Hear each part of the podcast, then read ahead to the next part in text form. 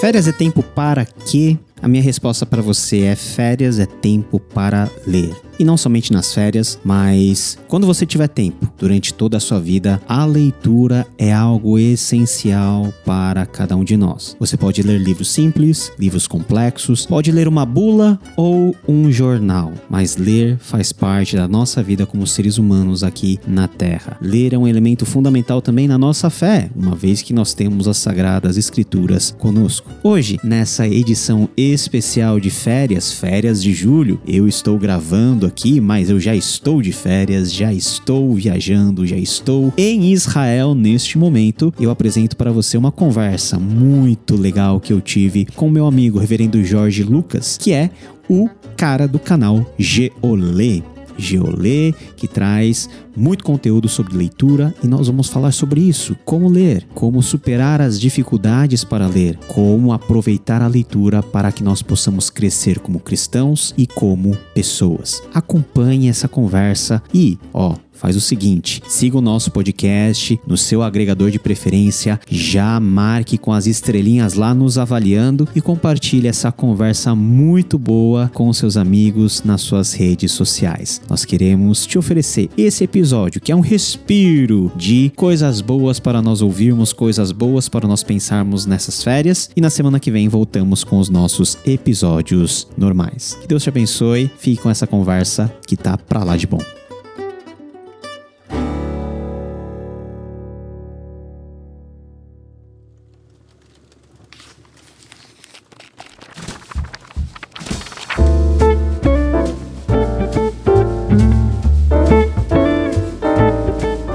Jorge, você já há muitos anos produz conteúdo no YouTube relacionado à leitura. Até o seu canal é o Geolê, né?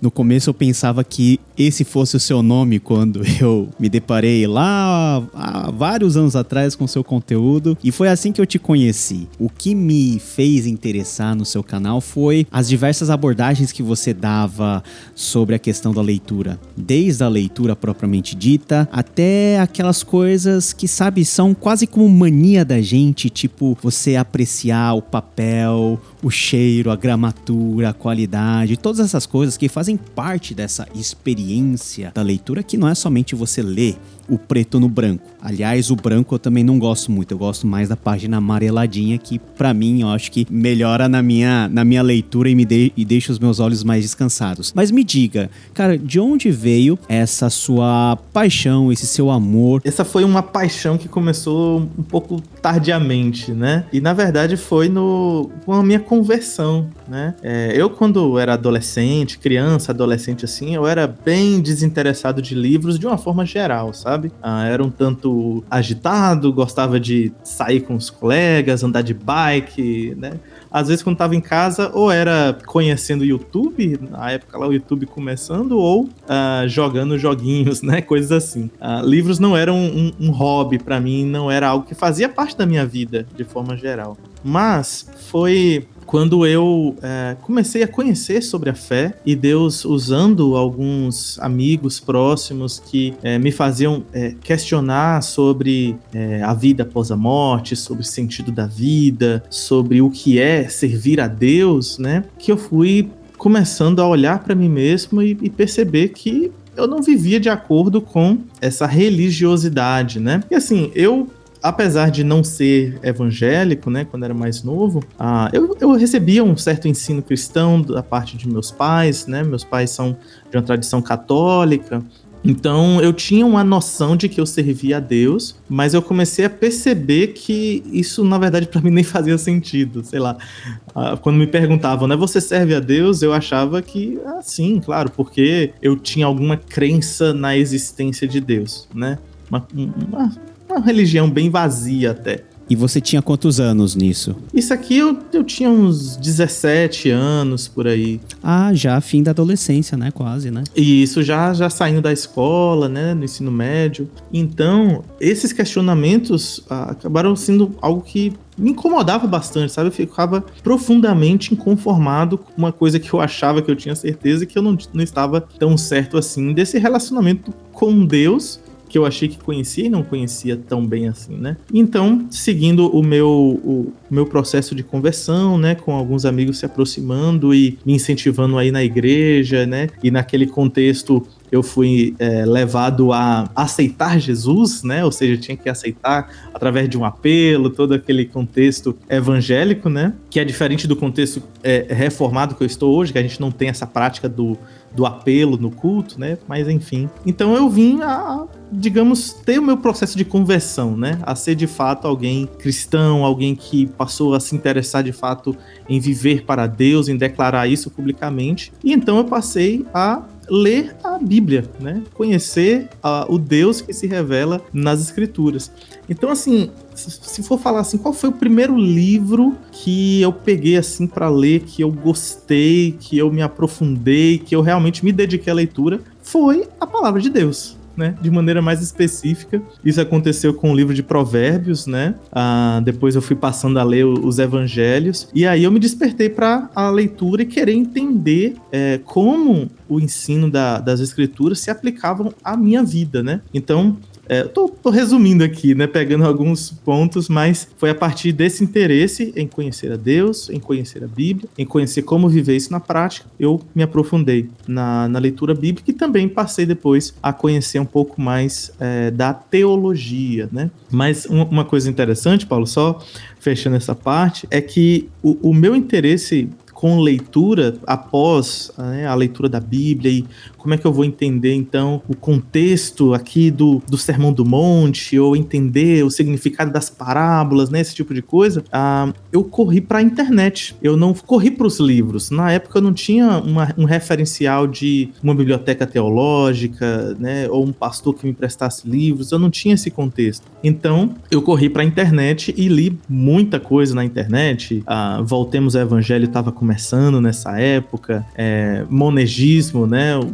monegismo.com também com muito material reformado. Então eu li muita coisa desses, desses sites e outros blogs também. Então, olha essa coisa curiosa, né? Eu comecei a ler lendo a Bíblia e posteriormente lendo online ou lendo e-books, digamos assim, né? Só bem depois, assim, talvez uns dois anos depois que eu fui passar a, a lidar com livros propriamente dito, assim, né? De comprar livros, de pegar livro emprestado. Mas foi nesse anseio de conhecer mais a Deus e de viver segundo a palavra de Deus.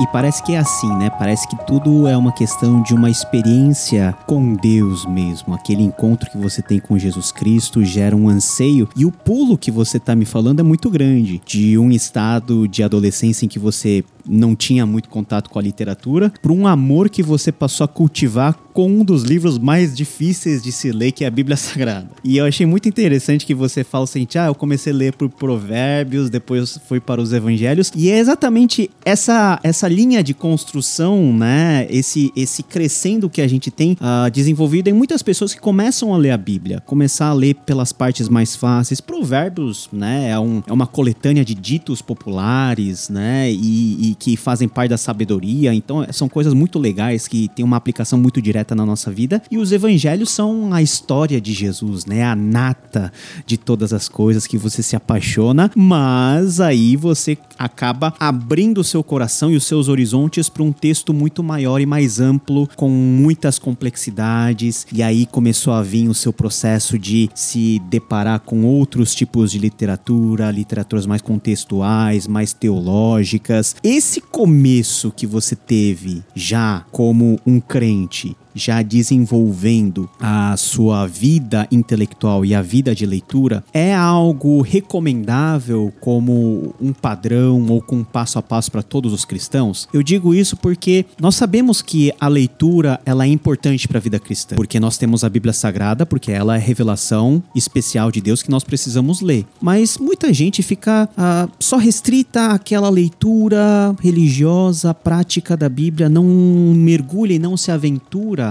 a outras experiências relacionadas a, ao mundo dos livros, ao conhecimento mais teológico mais profundo. É, É lógico que a gente não pode estabelecer regra, não, você tem que fazer isso, aquilo e aquilo outro para ser crente. Mas como você vê a, o papel da literatura, da leitura, de uma rotina de leitura dentro de uma prática cristã, de vida cristã saudável? Uma coisa que, que eu ouvi algumas vezes, né? Quando eu queria, sei lá, incentivar alguém a ler um livro, é, emprestar um livro para alguém, ou até é, falar que eu estava lendo alguma coisa, é, às vezes eu ouvia assim, né, de certos irmãos na fé, né? Ah, ah, legal isso aí, mas eu não, eu não gosto de ler livros, não. Eu leio, eu leio só a Bíblia mesmo, né? É, eu gosto de ler só a Bíblia. E até eu ouvia isso, é, não com lamento ou com tristeza, mas até com certo orgulho, sabe? Não, ler, é. eu leio é a Bíblia, eu leio é o livro de Deus. Só a Bíblia me basta. Exatamente, só a Bíblia me basta, né? Esse é o princípio por trás dessa fala. E assim, é, isso, isso me incomodava bastante, porque dava a entender que essa pessoa era mais espiritual do que eu. e não por uma questão de disputa, né? Porque eu queria ser mais, não é esse o ponto. Mas porque eu tava buscando servir a Deus, né? E aí eu fui começar a refletir sobre isso. Poxa, por que, que as pessoas veem problema em, em ler livros, né? E aí, Paulo, para mim, na verdade, faz muito sentido a busca de outros livros, porque, é, inclusive para nós cristãos, olhando especificamente para o propósito das escrituras. Porque se a gente olha para o que a Bíblia diz a respeito, por exemplo, de que é, toda a escritura é inspirada por Deus, né? E útil para o ensino, para a repreensão, para a educação na justiça, a fim de que o homem de Deus seja perfeito e perfeitamente habilitado para toda boa obra, né? É um propósito muito muito alto, né? Muito sublime, muito abrangente, né? Uh, e, e, um, e um, em um nível de perfeição, né? Então, esse é o propósito das escrituras. Só que, quando eu leio a escritura e eu não entendo, quando eu leio, sei lá, as, as leis cerimoniais ali no livro de Levítico e eu não entendo aquilo, como é que isso vai me tornar perfeitamente habilitado?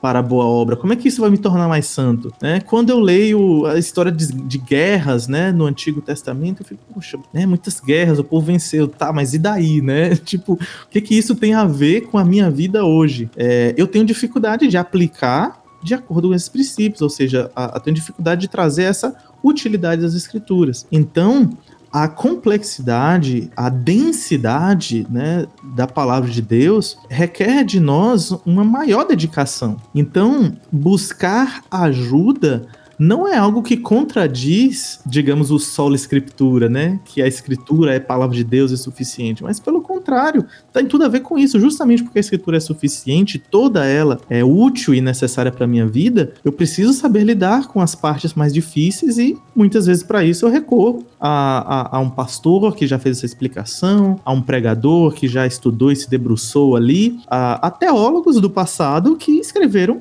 literaturas, né? E bons livros cristãos e comentários bíblicos e tudo mais. É, então eu penso que tem esse valor no sentido de é, entender a profundidade das escrituras e aplicar isso a, a, a, nossas vidas, né? Então esse, esse era o meu grande anseio, foi isso que me moveu e é isso que me move até hoje no, no, no estudo de livros teológicos, de comentários bíblicos, de entender as escrituras aplicando isso à minha vida. Agora, dentro da, da sua pergunta, né, você colocou assim, ah, até que ponto isso é, é fundamental para o cristão, mais ou menos assim, né? Você colocou. Porque assim, é, eu também não quero, e aí a gente tem que ter certos cuidados, né? Porque existem contextos bem abrangentes e convém a gente saber de em cada pessoa, né? Mas existem pessoas que realmente têm muita dificuldade com livros, né? Diferente desses exemplos que eu citei, às vezes a pessoa fala que lê só a Bíblia, mas quando você vai acompanhar de perto, até a própria Bíblia não lê tão bem assim, né? Às vezes é uma prática quase um, um, ritual de leitura por entender a, a, a, importância da palavra de Deus, mas é aquela leitura truncada de ficar catando as palavras. Você percebe, poxa, essa pessoa não está não tá pegando a essência do texto, né? E outra coisa, uh, o problema de não conseguir ler ou ter dificuldade de ler não é essencialmente um problema espiritual. Pode até ser, mas é um problema relacionado com, uh, se a gente fosse bem sincero, o nível de instrução que a gente recebe de forma geral na educação nosso, no nosso país não é, uma, não é um nível em que se incentiva a leitura. Isso é, é algo que sempre é teoria, mas na minha época quase que inexistia. Hoje melhorou muita coisa, pra, pra gente ser bem sincero. Mas também não é aquela Brastemp que nos compare aos países desenvolvidos, onde todo mundo lê 50, 60 livros por ano. Também tem, né? E, e eu fiquei bastante abismado com isso quando eu comecei a vida pastoral mesmo. Existem casos de pessoas que, por causa de limitações na própria saúde, não conseguem ler, né? Então são, são situações em que a pessoa pode até ter a boa vontade para ler, mas ela não consegue. Ela tem que contornar de alguma forma. Então não é só um problema espiritual, não é só um problema assim de, de desleixo ou de negligência, né? Existem muitos outros fatores que podem fazer com que a gente não tenha um prazer que a gente gostaria que, de ter na experiência da leitura, né? Exatamente. A gente que está num contexto de, de, de, pastoreio, de igreja, né? É, a gente percebe isso com certa facilidade quando a gente, por exemplo, em um momento de, de leitura bíblica, a gente pede a participação dos irmãos, né? Fulano, lê, lê essa passagem pra gente, ou então cada um lê um versículo. Aí alguns conseguem ler com facilidade e tem outros que você percebe, poxa, será que essa pessoa entendeu o que, que esse versículo fala? Né? Porque é uma leitura muito com muita dificuldade, né? Então, é, é, isso precisa ser considerado, né? Não, eu acho que não seria justo chegar para uma pessoa com essa limitação, né? Por uma questão é, educacional, por uma questão de formação, chegar lá, você precisa ler esse livro de teologia, senão você não ama a Deus de verdade, né? Eu, eu, acho que não seria, não seria justo, né, com essa pessoa. Mas é, nós precisamos chegar a um, um, entendimento, né, de que é importante a, a leitura de livros cristãos para esse crescimento espiritual. No caso de uma pessoa que tem essa dificuldade, que tem essa limitação, ela vai depender de outras pessoas para um discipulado, para um acompanhamento, mas pessoas que vão se capacitar com os livros, né? Seja o pastor, seja ali um, um outro líder, né? Um líder de jovens ou um cristão mais maduro na fé que de alguma forma veio a se valer de bons livros para estar mais capacitado para ensinar a esses irmãos, né? Então, é, se não diretamente, né? Né? Uh, pelo menos indiretamente, os livros estão presentes aí na, na formação e na maturidade cristã, né? Da igreja como um todo.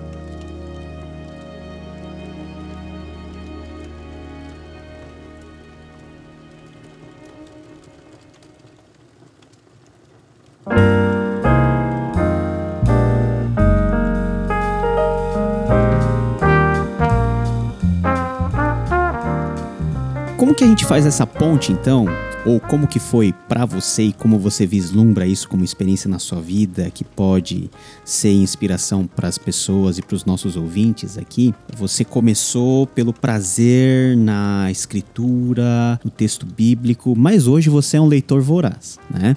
Você é um leitor aí que até incentiva a gente a ler para muito além daquilo que é o nosso métier teológico. Como que foi essa transição? Que eu creio que se você tem uma paixão para ler a Bíblia, que já é um texto difícil, é, você pular para outros gêneros e outras classes de leitura não seja tão complicado. Como que foi isso para você? É, os gêneros, vamos dizer assim, romance, literatura, né, ficção científica, como que você pulou da Bíblia e a Bíblia, como que ela, vamos dizer assim, funcionou como um trampolim para outras experiências literárias? Tem muito a ver com a influência que eu tive a partir da internet, né? Porque assim, uh, eu sempre fui uma pessoa assim de, de gostar de acompanhar, assim, meio nerd, né? De acompanhar novidade, de acompanhar entretenimento online, coisas assim. Então, quando eu comecei a me interessar pelos livros, eu comecei a buscar na internet canais no YouTube, por exemplo, que falassem de livros, né? Ah, e aí foi a partir dessas influências que eu comecei a, a,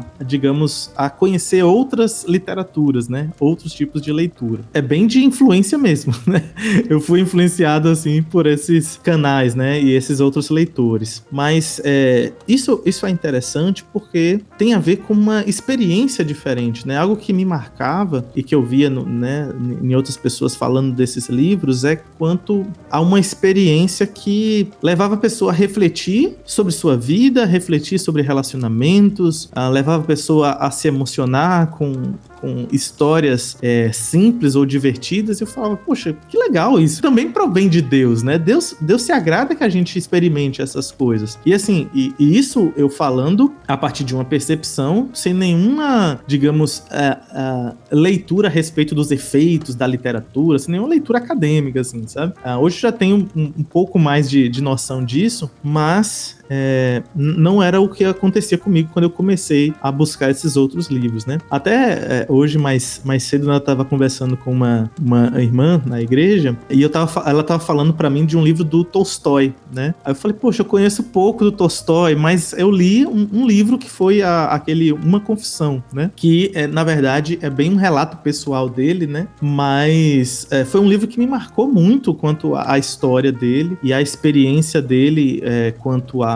a, ser um, um, literata, né? Quanto a sua questão de fé também, tem um tanto disso. Ah, e, uma, e algumas histórias, assim, marcantes de como ele se percebia em relação ao sentido da vida, né? Então, foi uma, uma experiência de leitura que me fez pensar, poxa, eu, eu preciso conhecer mais desse, desse autor, né? Um outro livro também, e aí é bem diferente desses, né? Foi o livro de, das Crônicas de Olam, né?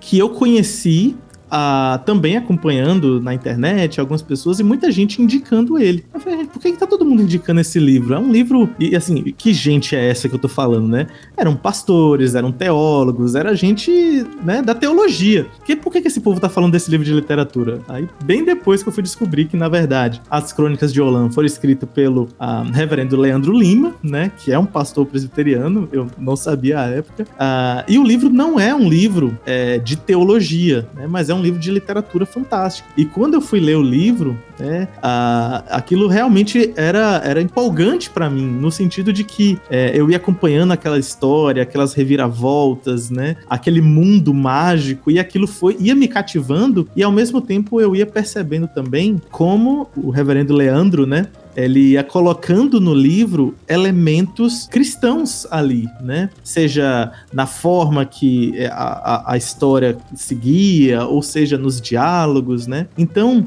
tem a ver com na verdade, um, um, a mesma ideia, Paulo, daquilo que estava no começo, que é assim, o sentido do cristianismo, né? Isso é a mesma coisa que estava me levando a outras leituras, no sentido de que é, eu estava vendo aquele princípio cristão a respeito da soberania de Deus, por exemplo, ou a respeito de, de, de perdão, né? Sendo aplicado em uma história específica, que não era uma história real, mas era uma história que tem a ver com a realidade, digamos assim, né? Então, isso acaba abrindo nossas mentes, né? Mas, assim, é, eu, nessa parte de, de, literatura, eu confesso que é, eu ainda tenho um pouco de, de dificuldade, não caminhei tanto assim, mas é uma experiência interessante e, e recomendo, né? Já parto para fazer um link aqui com a recomendação, né? Tem um artigo do Reverendo Emílio, né? É, ele que é um autor de vários livros de ficção, que é Ficção é bom para o pastor. É um artigo que ele, ele foi publicado primeiramente no, naquela obra maior Corandeu, que é vários artigos em homenagem ao Reverendo Vadislau, né? Mas depois o próprio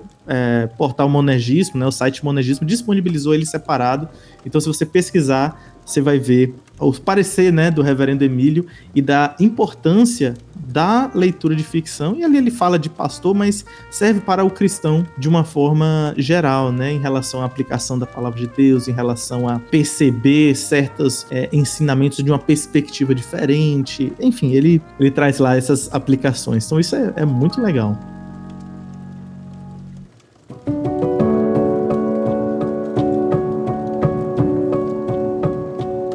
A minha experiência foi muito diferente da sua, uh, no quesito de literatura, vamos dizer assim, extra-teológica, né? Principalmente, vamos dizer assim, romance e literatura assim mais normal. Eu nunca gostei de ler. E o que o meu pai fez foi me obrigar a ler, né?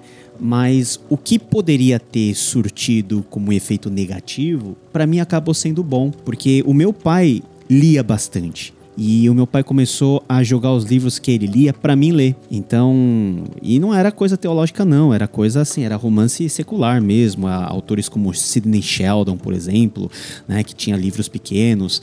E no contexto já da, da adolescência, eu lia Pedro Bandeira, a série dos caras, né? Aquela, aquela literatura bem legalzinha, sabe? E aquilo começou a cativar o meu coração para esse tipo de leitura, mas a, a, a minha preferência nunca foi partir para essas literaturas de livre e espontânea vontade, né? A última experiência com esse tipo de literatura, você está muito envolvido, porque a gente meio que é, combinou a leitura desse livro aqui, ó, do Graça Infinita, né? Aí eu li assim, Graça Infinita deve ser um livro teológico, né?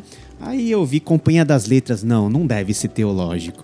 Aí você vê o David, o David Foster Wallace, não é nada teológico. E eu peguei o livro, comecei a ler, mas é um livro meio complicado para ler, não tive, não tive tanta paciência. E eu acho que essa também foi a mesma experiência que você, outras pessoas do grupo que a gente participava tiveram, né? Então, a literatura, vamos dizer assim, desses de romance, desses de ficção, serve muito para aquele momento de descontração, sabe? A gente tá tão imerso em literatura que força muito a nossa cabeça, literatura densa, teológica, artigos acadêmicos, que naquele momento de descansar você quer aquela literatura bem light, bem básica, aquela coleção de, de um ano de histórias com o Emílio Garófalo era muito bom, porque você lia numa tacada, você pensava, você sentia o cheiro da esfirra, né, das historinhas dele, mas esses livros mais densos, cara, para mim ainda é muito difícil para ler, né? Eu penei para ler trilogias mais longas, por exemplo, Senhor dos Anéis, não era um tipo de livro que eu lia com muita facilidade. Eu lia de forma mais lenta. Crônicas de Narnia até que não tive muito problema, mas esses livros, sabe? Que evoca um mundo que você precisa lembrar de muitas coisas. E talvez esse seja um ponto de dificuldade também na leitura, porque dependendo da obra e da extensão, você tem que ir acumulando na sua cabeça muita informação para que lá na frente você consiga fazer as conexões certas. Aí tá minha pergunta: como que você faz essas conexões? Acho que depende de cada livro, né? Depende de cada livro. No caso, você deu o um exemplo ótimo aí, né? Do, dos livros do Emílio. O, os livros do Emílio são ótimos ah, para pessoas como eu, que tem um pouco mais de dificuldade. E eu recomendaria muito para pessoas que estão começando também porque são histórias curtas. Ainda que você precise colher informações, não são tantas informações assim, né? Então é possível é, você ler, né, e chegar ao final, você não não perdeu essas coisas, né? Você ainda tá ali com aquilo fresquinho na mente, né? Mas assim, Paulo, quando se pensa, né, em um livro maior, às vezes tem livro que você vai precisar é, realmente colher essas informações, né? Ah, tem gente que lê com um caderno ao lado, né? E realmente e faz até às vezes árvore genealógica dos personagens ali, né? Eu acho. Você faz isso? Eu não.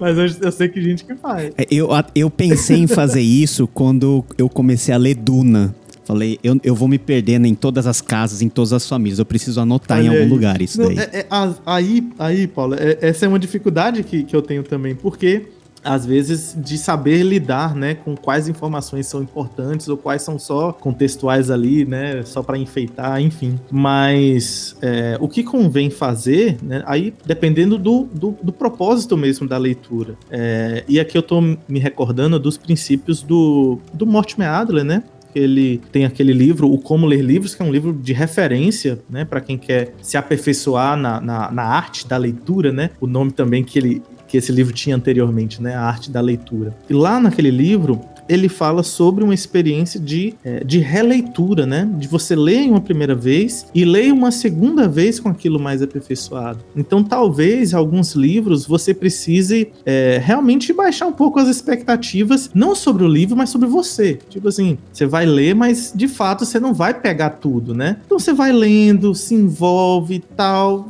e curta a história, né?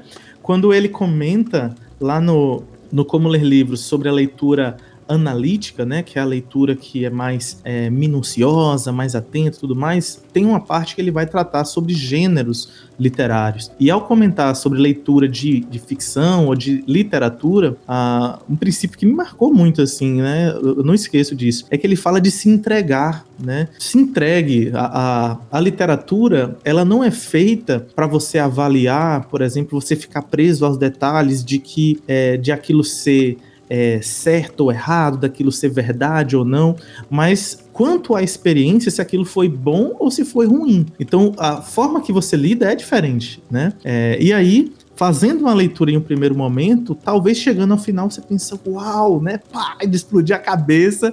Mas talvez você pensa, poxa, é, foi uma experiência boa, mas eu eu sinto que deixei muita coisa para trás, né?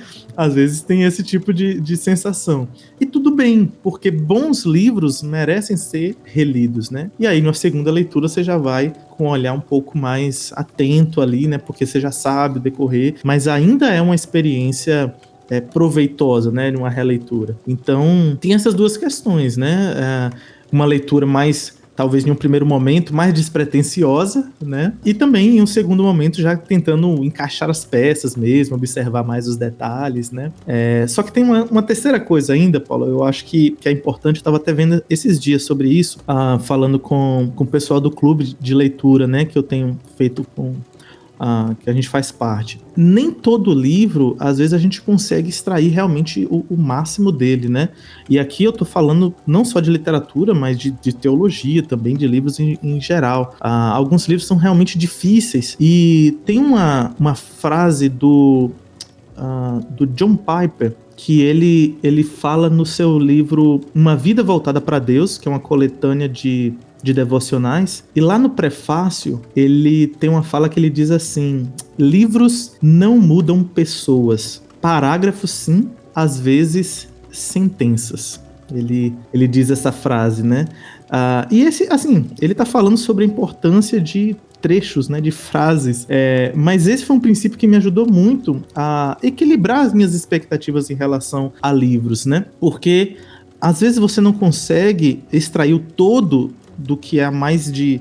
É, é, de tudo que pode se aproveitar de um livro, mas tem um, um parágrafo, tem um trecho ali que foi tão marcante para sua vida, que marcou a sua, o seu entendimento, que foi transformador para você, que aquele trecho valeu a obra, sabe? Valeu a experiência. Então, eu, eu acho que tem esse ponto também, sabe? Da gente valorizar o caminho né? Valorizar a caminhada e não somente valorizar o resultado lá na frente, né? Então tem essas perspectivas.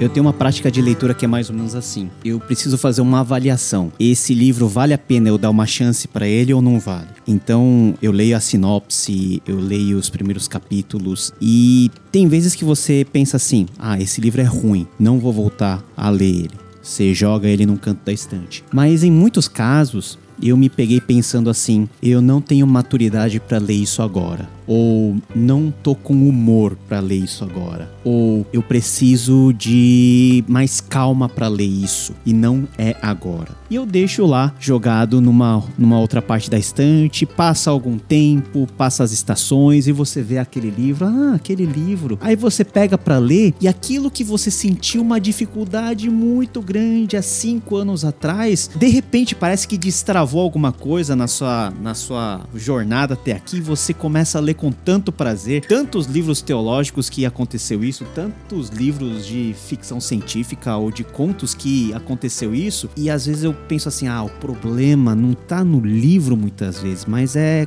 como que nós estamos naquele momento para ler aquele livro e se a gente tem essa sensibilidade para saber que não é agora. Eu não tô competindo com ninguém. Eu não preciso ler aquele livro naquele momento. Eu tenho que dar um tempo para mim, porque o livro vai estar tá lá. E para alguma utilidade ele ele vai ter. Então eu, eu gosto de falar isso, né? É, vamos dar um, mais uma chance, mas não agora. Chance para depois, porque a gente tem muita coisa para ler. Então aquilo que tá atrapalhando o seu caminho, você tem que descartar logo para a fila poder andar. A gente tá no meio também, assim, da, da internet, né? Uh, divulgando materiais e tal. Uh, às vezes, algumas pessoas uh, levadas por essas, essas divulgações, né? Acabam indo né, na leitura de certos livros e nem sempre o livro, digamos, é, é adequado para aquele perfil de pessoa, né? E, e, justamente, como você bem colocou, às vezes o problema não é a pessoa, né? Assim, o problema não é o livro e não é a pessoa no sentido de que algo é errado, né? Só não tá pronto ainda, só não é o momento ainda, né? E tudo bem. É, eu acho que a gente tem que ter. E tudo é... bem, né? Você tem que ter essa, essa coisa. Ah, não, tudo bem. Tudo Exato, bem. Eu, eu acho que esse é. é o ponto que falta. As pessoas às vezes colocam um peso muito grande sobre si. Ah, eu preciso, né? Aí eu vou pegar para ler assim mesmo, aí ler não entende nada, mas li.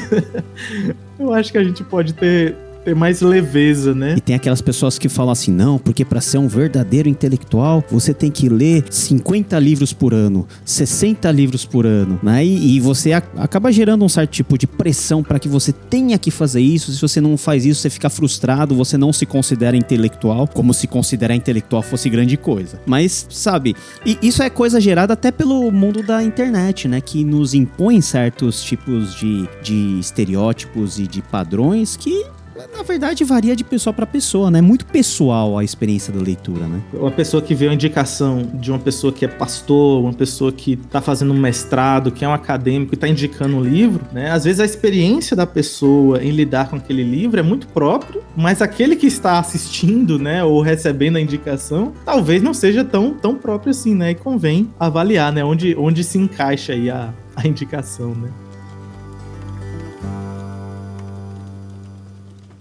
Ô, Jorge, você tem um canal que é o Geolê, uhum. né? Na internet. Os nossos ouvintes podem procurar porque tem muito material bom lá.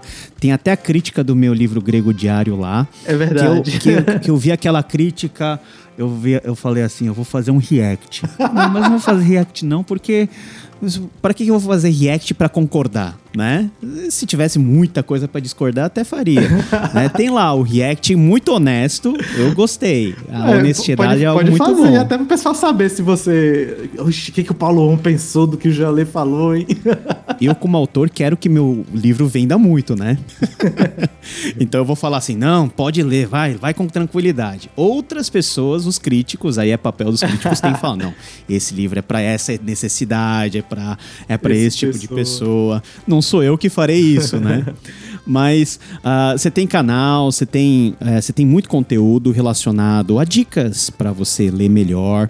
Vamos pensar, já que o nosso, o nosso assunto é ler, quais seriam os três livros mais importantes para a gente poder aprender a ler ou a gostar de ler? Você tem isso de cabeça? Olha, é, eu fiz isso recentemente, uma listinha de três livros é, importantes para ler, né? Alguns eu já tenho falado tanto que talvez seja até um pouco manjado, digamos assim.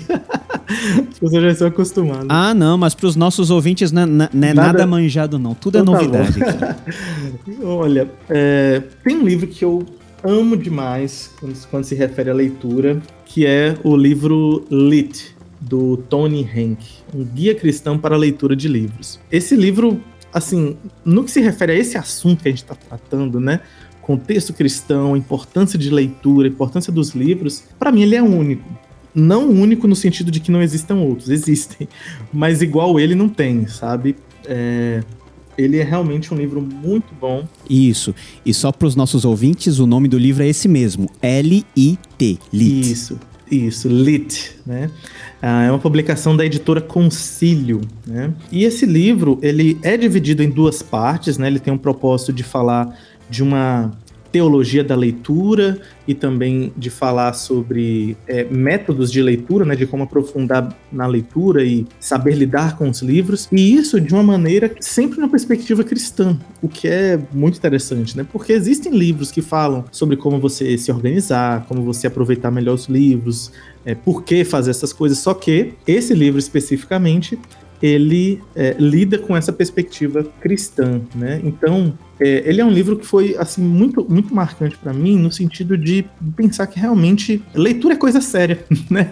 Leitura é coisa séria, leitura é algo que faz parte do que nós somos como cristãos, vale a pena se dedicar a isso.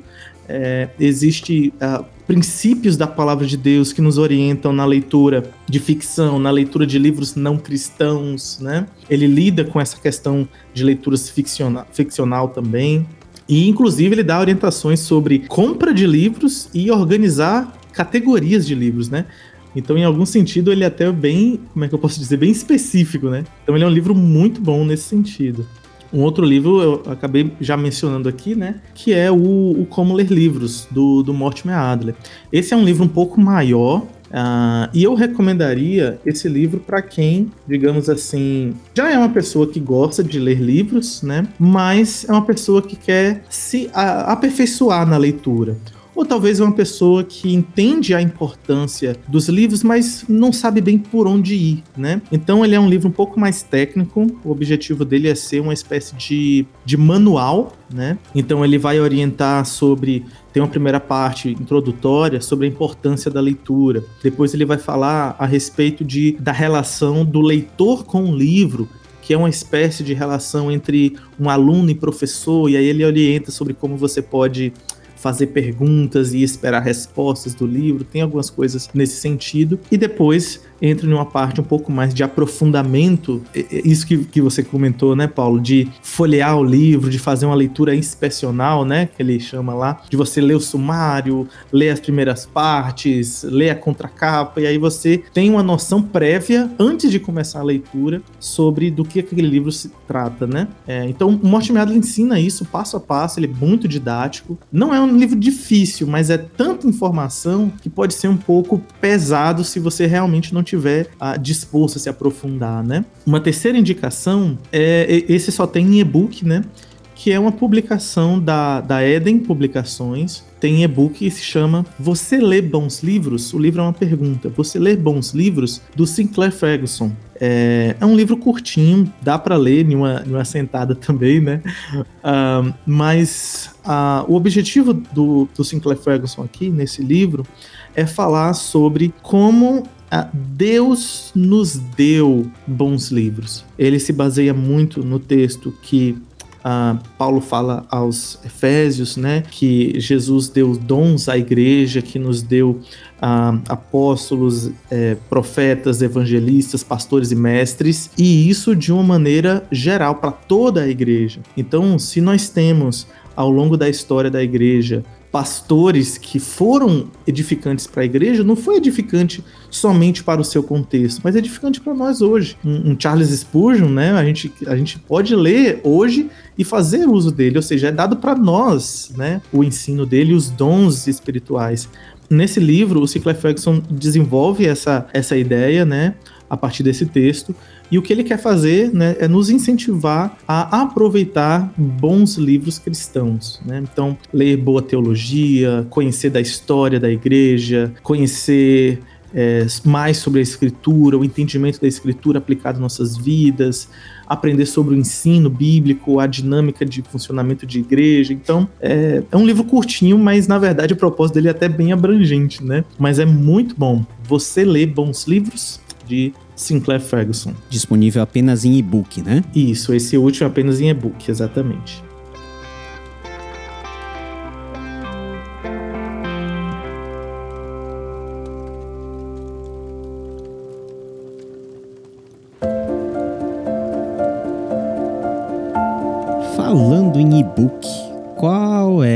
A sua avaliação e os usos que você dá para livro físico e livro digital? Você tem muita coisa, né? Você tem uma coleção incontável das gerações de Kindle aí. Como que o Kindle revoluciona a sua vida? Rapaz, o, o, Kindle, eu uso o Kindle há bastante tempo, Paulo. Eu uso o Kindle é, antes de ter o canal, né? Então, ano que vem, né? Em 2024, o meu canal tá fazendo 10 anos, né? 10 anos produzindo vídeo pra internet aí. É uma data importante. É, quando você chegou só era mato, então. Exatamente. E eu tenho Kindle desde um pouco antes disso, né? Do início da, da Amazon no Brasil, eu já garanti o meu Kindle. Mas assim, é como eu falei, é como eu falei contigo, né? Eu comecei a ler mais, ler livros, né? Ler teologia é, através dos e-books, né? Então o que, que eu fazia? Eu baixava lá do Monegismo, do Voltemos ao Evangelho, né, de outros blogs, e imprimia, né, e ficava um monte de, de encadernados, né, de grampeados lá. Eu tenho muita coisa, até, até hoje eu tenho umas caixas aqui. Um dia eu vou fazer um vídeo sobre isso para contar essa história, mas tem muita coisa encaixotada aqui de livro de, de apostila antiga, né? Ah, então, o, o, o Kindle, né, que é o dispositivo de leitura digital da, da Amazon, né, de, de ler livros digitais, ele veio para facilitar esse processo, né? É, assim, o uso era bem, bem pragmático mesmo, tipo assim, não, ao invés de ficar gastando dinheiro imprimindo, eu jogo nesse aparelhinho aqui, porque o Kindle ele tem essa experiência de, de tela diferente, né, que é mais, mais agradável aos olhos, né? Diferente de uma tela de um tablet, de um celular. É um papel digital, né? É uma impressão de, em papel de forma digital. Exatamente. É, então era um objetivo era assim economizar, né? É, e praticidade também, né? Ter tudo ali em um dispositivo tão fino pequeno, tão pequeno. E aí você perguntou de usos, né? Como é que é a diferença de usos? Assim, isso pode variar bastante, sabe? Graças a Deus, hoje a gente tem um contexto em que é, muitas editoras já têm valorizado mais os livros digitais. A gente vê livros muito acessíveis, né? Livros baratinhos, aí por volta dos uh, 10 reais, 11 reais, né? Acho que o seu livro esses dias estava 11 e pouco, né? O, o uh, E Deus Falou na Língua dos Homens. O Kindle. Isso, em e-book. É, e tá rolando o Amazon Prime Day, né? Que tá, tá rolando aí esses dias. O meu livro físico tá 30 reais. E já chegou pois a é. 25. An ano passado já vendeu a 25. Então, quando chega nesses preços, né? Uh, às vezes eu aproveito para comprar os dois formatos, porque você pensa, é, 30 no físico, mais 10 no digital, 40 reais ter o mesmo livro dos dois formatos é bom demais, né? E qual é a vantagem de cada formato? O digital eu leio em, em qualquer lugar, né? Tem essa portabilidade, né? Você vai, né, vai na rua, vai fazer algum, algum tipo de pagamento né, em lotérica, ou vai na padaria, você vai ficar na fila, você tá com o Kindle ali, você aproveita a leitura. O livro físico. Não, você lê no celular. Você lê, lê, também no celular, porque o Kindle tem aplicativo. Isso, dá pra ler no celular também, exatamente. Uh, mas eu, eu penso que o livro físico ele ainda tem o seu lugar, né? Não sou daqueles assim, ah acabou pro livro físico, agora é tudo digital e tal. Inclusive, já pensei assim, abrir mão de alguns livros físicos para ter somente digital, me arrependi. Tô tendo que comprar alguns livros de volta. Porque o livro físico, é, inclusive, pois eu comentei é, recentemente, Paulo, sobre o, o, livro Providência, do John Piper, né? Ah, que eu li ele recentemente. É, é um livro é um de 860 é. páginas, um livro enorme. Só que eu acho que falar da experiência desse livro, acho que ajuda até a, a, a ilustrar o que, que eu penso do lugar do, dos livros físicos. É, o John Piper ele faz muita referência a capítulos anteriores. Ah, você falou de personagens, né? Mas às vezes é, termos também, às vezes ideias do que ele já desenvolveu. E aí o folhear vai e volta é, era muito frequente na minha leitura desse livro. E o livro digital dá para fazer isso? Até dá. Mas no livro físico é muito melhor, porque você pode colocar ali, por exemplo, um marcador, um post-it, uma flag, né? Você vai ali a página, pá, e voltou. No livro digital, você encontra um pouco mais de dificuldade, tem que abrir o menu, vai lá, volta. Não é tão fluido assim esse é, é, passar de uma ponta para outra, né? Então eu penso que para pesquisa, para certos tipos de livro, o livro físico ele ainda é preferível, né? Mas a portabilidade do digital é muito interessante também. E o preço, né? Que é isso que a gente estava comentando também.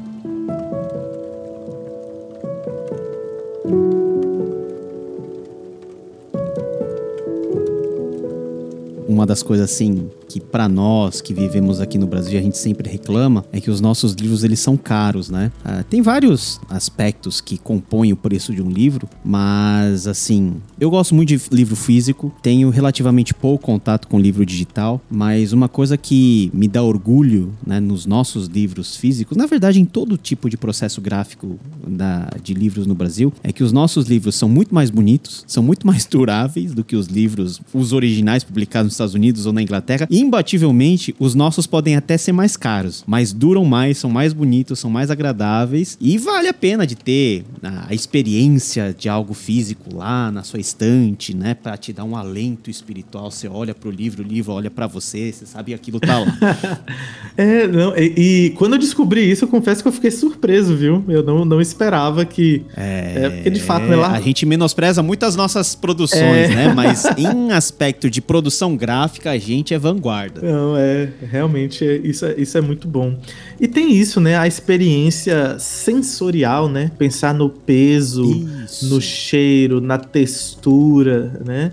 É, eu tenho aqui um, uma edição antiga do uh, Estudos no Sermão do Monte, do Martin Lloyd Jones, né? Uhum. A, a, Fiel até já lançou uma edição nova, edição comemorativa, inclusive, de comemoração ao aniversário da, da editora Fiel, mas a minha antiga eu não abri mão, porque foi ali, é, foi um dos primeiros uh, livros, assim, grandes que eu li inteiro, sabe? Então, assim, eu passei muito tempo com aquele livro. Tem ali os meus, as minhas anotações, né? De um neófito. Você tem a imagem visual, né? A memória visual. Você sabe onde certa coisa tá isso, localizada na e, página. E, né? e, e, esse valor afetivo, isso, isso importa, né? O livro digital, ele pode até ter um pouco disso, mas nunca vai transmitir a mesma mesmo impacto, né? De ter toda essa experiência em um livro físico. Então, é, o livro físico certamente é, é muito, muito importante. Ô Jorge, diz o apóstolo Paulo que o fruto do espírito começa com amor e termina em domínio próprio. e quando a gente fala de domínio próprio, domínio próprio também atinge as nossas faculdades de liquidez, né? Opa. Ou seja, uh, o quanto nós podemos pagar ou não pelas coisas, porque afinal, livro é dinheiro e livro é um tipo de investimento que você tem que fazer, mas obedecendo certos tipos de critério. É, tem semanas de promoção, tem Black Friday, tem Amazon Prime Day, tem um monte de coisa uhum. que realmente jogam os preços muito lá embaixo e aí o pessoal fica naquela, sabe, assanhado para comprar um monte de coisa. E mesmo não estando nessas semanas, tem gente que compra só por comprar, pelo prazer simplesmente de ter, e muitos acabam fazendo com que a experiência de você receber o livro acabe com as finanças. Né? Ou seja, o livro acaba sendo um tiro no pé. A gente, a gente pensa que isso não existe, mas eu já vi muita gente estourar limite de cartão por não saber se conter para comprar livro. Aí a internet também é o grande culpado. Eu sou culpado, você é Eita, é culpado. A gente fica mostrando os nossos recebidos, né? Aí, não, eu recebi da editora tal, né? Da editora Vida Nova tal. É, eu só não recebi da editora Fiel. E se eles ouvirem, eles podem mandar para mim também que eu faço o merchan deles. Aí todo mundo vê essas coisas assim e fala: não, eu vou comprar porque o Geolê tá indicando, o Paulo tá indicando.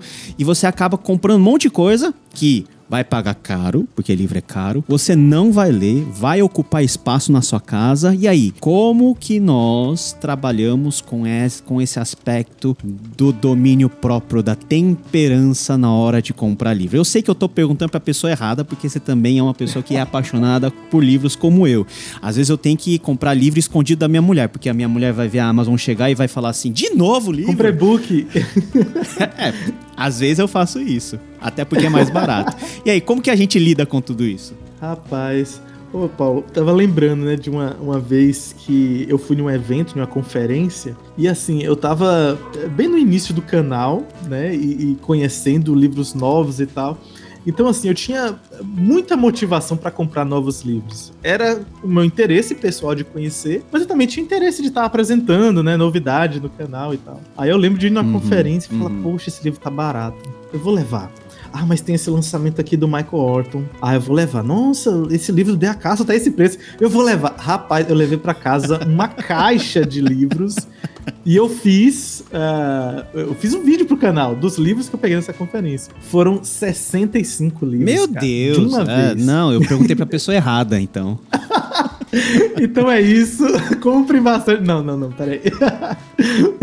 Mas, cara, é, eu olho para isso, olha, olha atrás, né? Eu dou risada, assim, porque era muito por, sei lá, só por curiosidade, por impulso, enfim, realmente não tinha um, um, nexo ali, né? Mas, assim, eu penso, Paulo, que de fato, né, existem essas promoções e oportunidades, né, que a gente tem que, que vale a pena a gente aproveitar, né? Eu acho que a gente também não pode, digamos, é, ignorar, né, essa realidade que às vezes o livro tá caro e quando Sim. entra uma promoção é importante fazer um esforço para garantir aquele livro que é importante, né?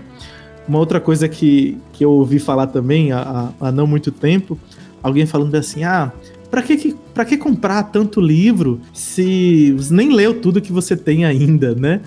É, mas a, a, a, é, isso na verdade, é. É, qualquer pessoa que tem uma biblioteca, né, tem aí o seu sua coleção de, de livros em casa, ah, não lê os seus livros todos, né? Você, qualquer pessoa você vai ver lá, você pode perguntar, você já leu todos esses aqui, né? Quem pergunta isso não entende é. o que é ter uma biblioteca pessoal, né? É verdade. Porque a biblioteca, você precisa ter vários livros, inclusive precisa ter livros que você não leu para ler posteriormente. Mas tem também casos de livros de consulta, né?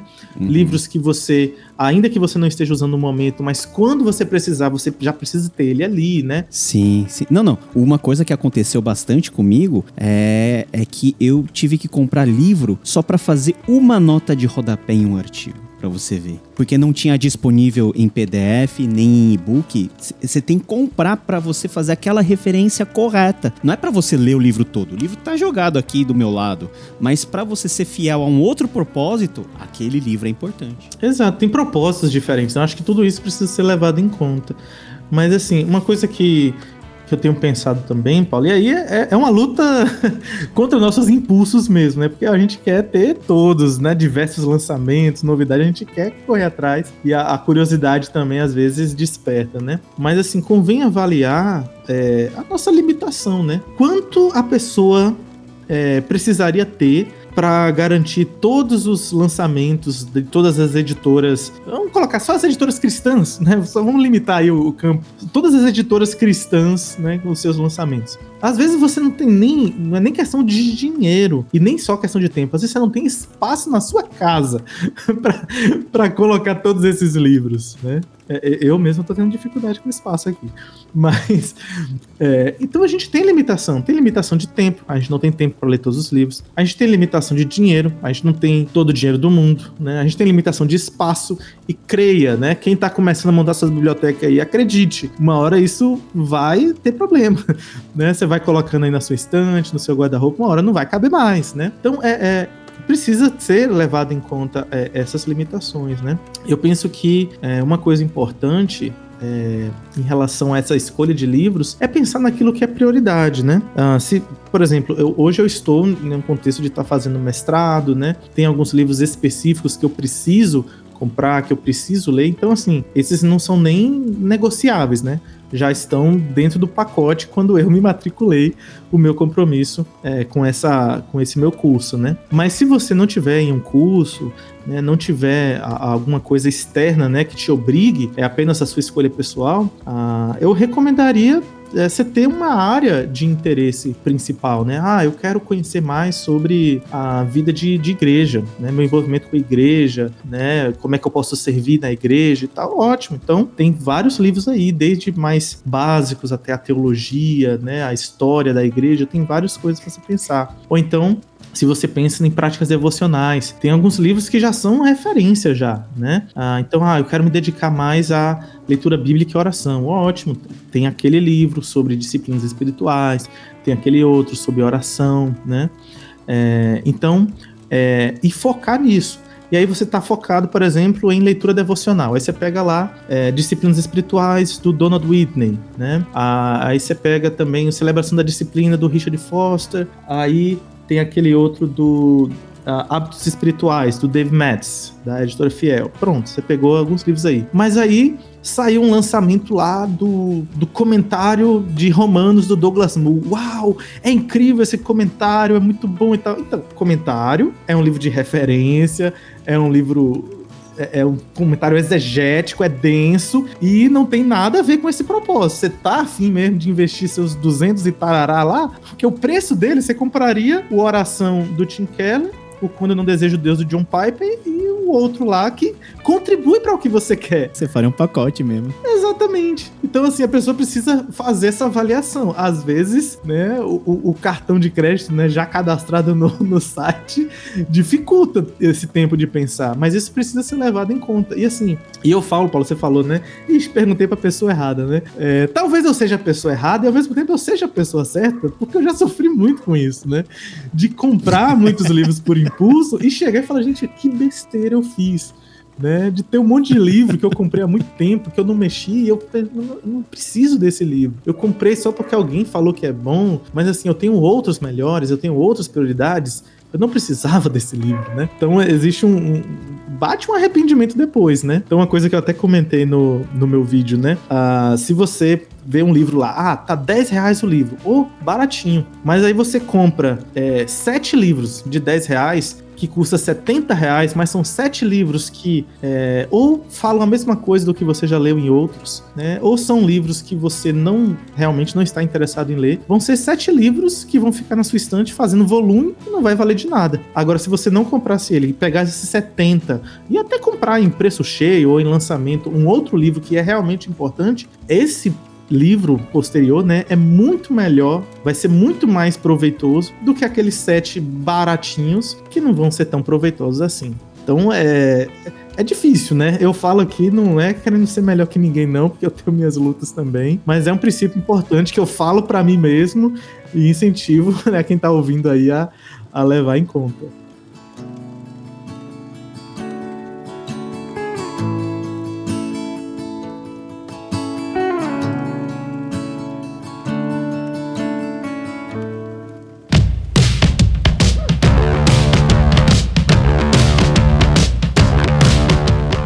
Vou fazer a última pergunta para você, Jolê. Muitos querem ser influenciadores na área da literatura. A bem da verdade, o que as pessoas querem mesmo é receber livros de graça das editoras. Eu e você já já conquistamos um espaço, recebemos de diversas editoras. Se vocês quiserem mandar mais, podem mandar, porque o nosso coração é que nem coração de mãe. Ah, quanto ao espaço que o Jorge falou, ah, não cabe, a gente dá um jeito, a gente dá para alguém ou a gente acumula debaixo da mesa, mas, po é mas podem enviar. O que vier a mim mim de maneira nenhuma lançarei fora. Mas isso acarreta também responsabilidades de você, de alguma maneira, formar opinião. Porque nós somos formadores de opinião nesse sentido. O, qual que é o pró e qual que é o contra de receber livro de editor?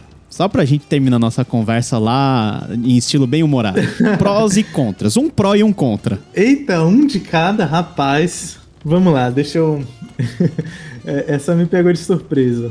Bom, um contra, eu acho que é uh, o não saber lidar com o que você está recebendo. Em que sentido? Uh, se você recebe um livro de uma editora, né, e existe algum tipo de, de contato ali, de um acordo de parceria, olha, tô enviando esse livro aqui para você indicar e tal, beleza, o livro vai chegar, você já sabe que você vai ter que lidar com aquele livro, ou pesquisar sobre ele, ou vai ler o livro, como for, e você vai indicar. Mas a partir do momento que são não um, mas dois, de três editoras diferentes, né?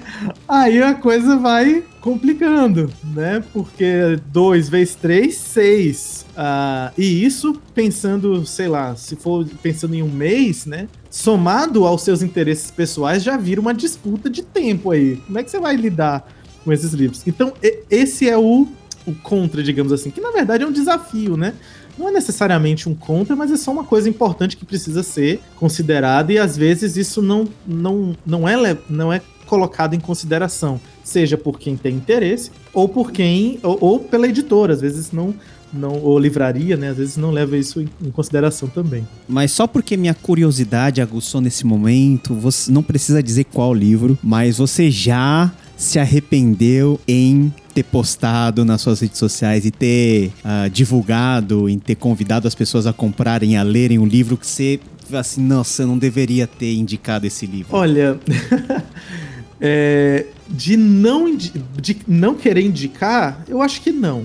É, eu já me arrependi de ter me comprometido a indicar. Tipo assim, a minha indicação é, vai ser diferente, eu vou ponderar, mas às vezes quando eu tô lidando, eu penso, poxa, é, não é essas coisas tudo, né? Então é, é, nesse sentido. Eu, eu não gostaria de ter me comprometido com aquele livro especificamente. Isso já aconteceu algumas vezes, infelizmente.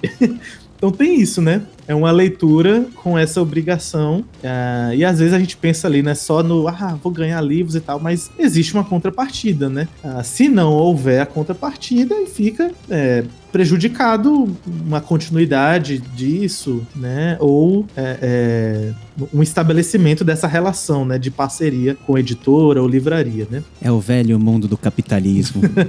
pois é, não, não, existe, não existe almoço grátis, né? Não, eu, eu... É, não existe almoço grátis. Aí o pessoal fala assim, nossa, um monte de recebido e tal. Agora tem outra coisa também, e aí, Paulo, é, eu acho que esse tá mais no pró, né? Então já passo para pro pró, né? Esse é o contra.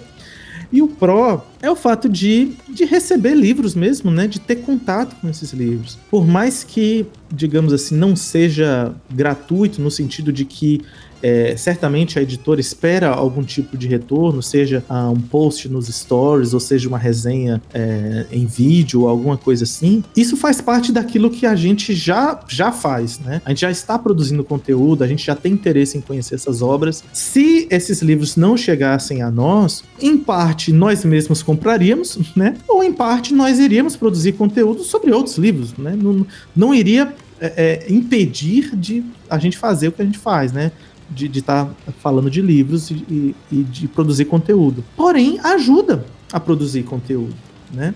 Então, se eu não recebesse é, livros da, das editoras, eu não poderia ver de perto, né, conhecer melhor, uh, principalmente os lançamentos, né, porque hoje, hoje eu tenho buscado focar mais em livros realmente de, de necessidade, de questões pontuais de alguns projetos. Então, livros lançamentos, né, por mais que despertem meu interesse e curiosidade, não são o meu foco, né, eu não fico procurando qual é o lançamento para comprar. Então, quando eu recebo da editora esse livro, eu falo, poxa, agora eu posso conhecer, eu dou uma folheada e já posso até recomendar para o pessoal que está me, me seguindo, né. Então, tem esse esse PROC é uma, um, um, apoio, né? Eu diria que seja, seja isso. Um apoio ao trabalho que a gente faz, né? Ah, não somente o, o, o, ganhar livro. Acabou sendo dois, dois prós aí, né? Eu receber o livro, eu ganho, mas ao mesmo tempo, com esse propósito específico, acaba sendo um apoio para o meu trabalho na internet. Né?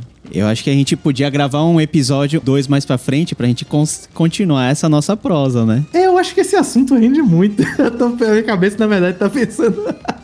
tá pensando muita coisa. Mas assim, só para fechar quanto a esse ponto, né, de maneira geral, quanto ao pessoal, né, que tá nos ouvindo, que talvez tenha esse, esse esse sonho, essa expectativa, ah, receber da editora e tal, considere que isso acontece, né, seja comigo, seja com Paulo, outras pessoas que vocês acompanham, é, existe um motivo.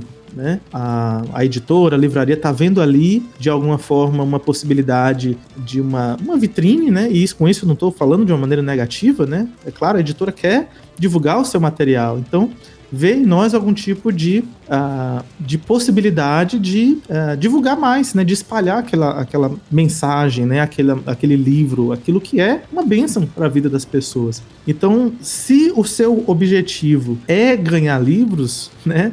Você está pensando em uma consequência daquilo que é o, o fato, né? Da, da parceria, do envio. Então, se o seu amor é pelos livros, se foque no objetivo de divulgar bons livros, de apresentar boa literatura, né? De partilhar da sua experiência de leitura de bons livros. E aí, assim, se posteriormente, né, alguma editora te notar, digamos assim, ou até de você procurar alguma editora, olá, editora, estou aqui com esse perfil, com esse canal, né? Com esse projeto, gostaria de ter algum tipo de parceria e tal, aí havendo um acordo seria ótimo. Mas não foque nisso, porque isso por si só não sustenta nem a relação com a editora, nem sustenta o trabalho na internet.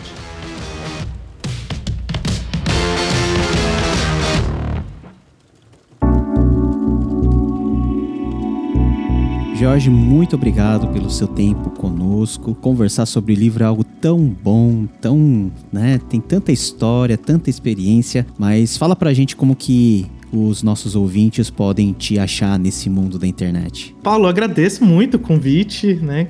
Fiquei muito feliz de receber esse convite. De logo eu já disse sim, né? Depois a gente só precisava encaixar na nossa agenda, né? Mas foi muito bom ter esse momento aqui falando sobre leitura, né? Ah, eu estou aí em todas as, as redes sociais como Geolê, né? Então, no Instagram, no Twitter, até no, no Threads, né? A novidade aí que o, que, que, o Marquinhos Zuckerberg trouxe para nós, né? E no YouTube também, né? E estamos aí falando de livros, falando de leitura, falando de novidades, de notícias, de livros também, que a gente gosta. Então, quem quiser acompanhar por lá, chega mais, será serão bem-vindos. E você tem o um clube de leitura também, né? Isso, isso. Tô com um clube de leitura tá, vinculado ao canal no YouTube, né? Então o YouTube fornece pra gente aquela plataforma de membresia, né? Do Seja Membro. Então quem entra ali no YouTube, né? No Seja Membro, né? Tem ali um valor de, de inscrição, digamos assim, e a pessoa tem acesso a conteúdos exclusivos a gente tem gravado as nossas conversas sobre livros anteriores, né, que a gente esteve lendo. Temos nosso grupo no WhatsApp também, que a gente troca ideias, compartilha das leituras. E aí estamos, estamos seguindo aí nesse, nesse projeto um pouco mais, mais íntimo, mais de pertinho, assim, né? Uh, pra gente estar tá lendo junto. É uma experiência muito boa. Jorge, muito obrigado. Deus te abençoe. Amém. E nos vemos numa próxima. Deus abençoe. Tchau, tchau, pessoal.